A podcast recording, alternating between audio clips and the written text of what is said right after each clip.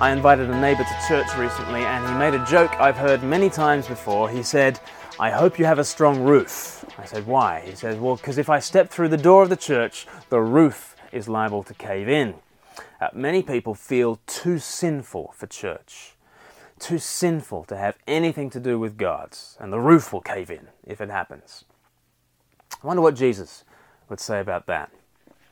Well, in Matthew chapter 9, Jesus is in a very unchurchy setting. He is at a party thrown by the most, most notorious sinners of the region. Matthew chapter 9, verse 10 While Jesus was having dinner at Matthew the tax collector's house, many tax collectors and sinners came and ate with him and his disciples. When the Pharisees saw this, they asked his disciples, Why does your teacher eat with tax collectors and sinners? On hearing this, Jesus said, It is not the healthy who need a doctor, but the sick. But go and learn what this means. I desire mercy, not sacrifice. For I have not come to call the righteous, but sinners. Think of the guest list at this party. Uh, tax collectors were universally hated. They were collaborators with the enemy, the Roman overlords. And they were white collar criminals. They were stealing far too much money from their own people, all in order to prop up the Roman regime. Naturally, Matthew's friends were not upstanding Jews either. They were other tax collectors and sinners, notorious lawbreakers and miscreants. This is a very unchurchy environment indeed. Perhaps we think the roof should cave in on them, or that Jesus should come down on them like a ton of bricks. But no, Jesus is happily eating and drinking with them. He wants to share life with the lowest of the low. Appalled by this, the Pharisees do something very strange. They gate crash the party and then complain about the guest list. That's an odd tactic for a gate crasher, don't you think? If I was a gate crasher, I think I'd keep quiet about the guest list, yeah? But these religious policemen are so outraged at Jesus' choice of dinner companions that they cannot remain silent. When Jesus hears their complaint, though, he's got words of his own. From the heart of the party, Jesus pipes up in verse 12 and says, It is not the healthy who need a doctor, it's the sick. This is how we can understand Jesus' decision to feast with sinners. He's a doctor. And when you understand that about Jesus, you understand everything. Everything starts to make sense when you understand that Jesus is the doctor. Now, I'm a man, so I, I never go to the doctor. I complain about every cough and cold as though it's bubonic plague, uh, but I don't go to the doctor. And if I ever do, I like to save up my sicknesses until I have a decent list. Do you ever do that? Um, why, why do we do that? Because I think we're afraid of sitting down with the doctor and saying, I've got this wrong with me, this wrong with me, this wrong with me. And they just say, Well, that's nothing, that's nothing, that's nothing. You're wasting my time. We don't want to waste their time. Nobody sits down with the doctor and says, I'm a picture of perfect health. I thought you'd be impressed.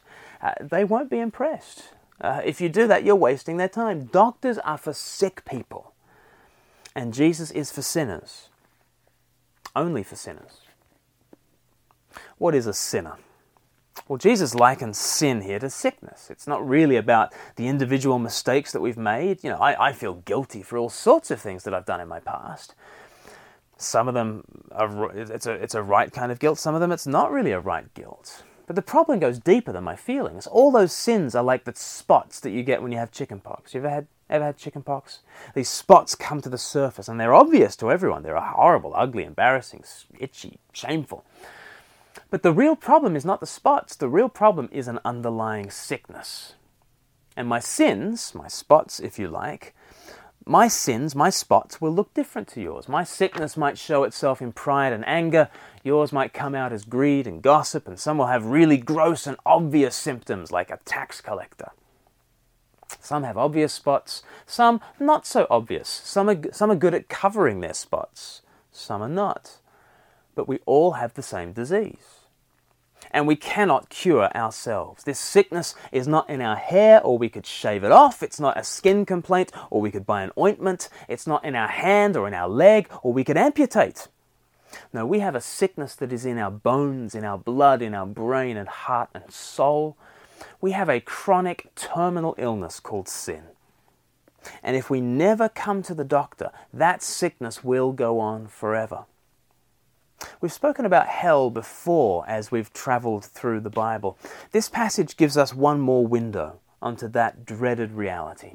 Hell is our sick human condition that is never taken to Jesus, never healed by the doctor, just allowed to progress and deteriorate eternally. But here's the shock about hell hell is for the righteous. Hell is for those who consider themselves healthy, for those who refuse the doctor's care. Jesus, you see, is not the spiritual prize giver, rewarding the good and punishing the bad. Jesus is the spiritual doctor, attending to the sick and only the sick. A doctor cannot help you if you claim to be well, and Jesus cannot help you if you claim to be righteous. Do you claim to be righteous? Or do you realize that you are a sinner? Do you know that you need the doctor? The Bible is clear and Jesus is clear that no one is actually righteous. Yet tragically, there are millions who fake it. They cover up their spots, they act healthy, and the doctor passes them by. Jesus is for sinners, only for sinners. In fact, written across the gateway of heaven could be the sign sinners only. The righteous need not apply. That's what I said to my neighbor when he said he was too sinful for church, when he said that the roof would cave in on him because he was such a sinner. I told him about this story and I said, Thinking that you're too sinful for Jesus is like thinking you're too sick for the doctor. Your sins cannot disqualify you from church any more than sickness disqualifies you from the hospital. This is the true nature of Christianity. It's not prize giving for the talented, it's health care for the sick. Because Jesus said, It is not the healthy who need a doctor, it's the sick. I've not come to call the righteous, but sinners.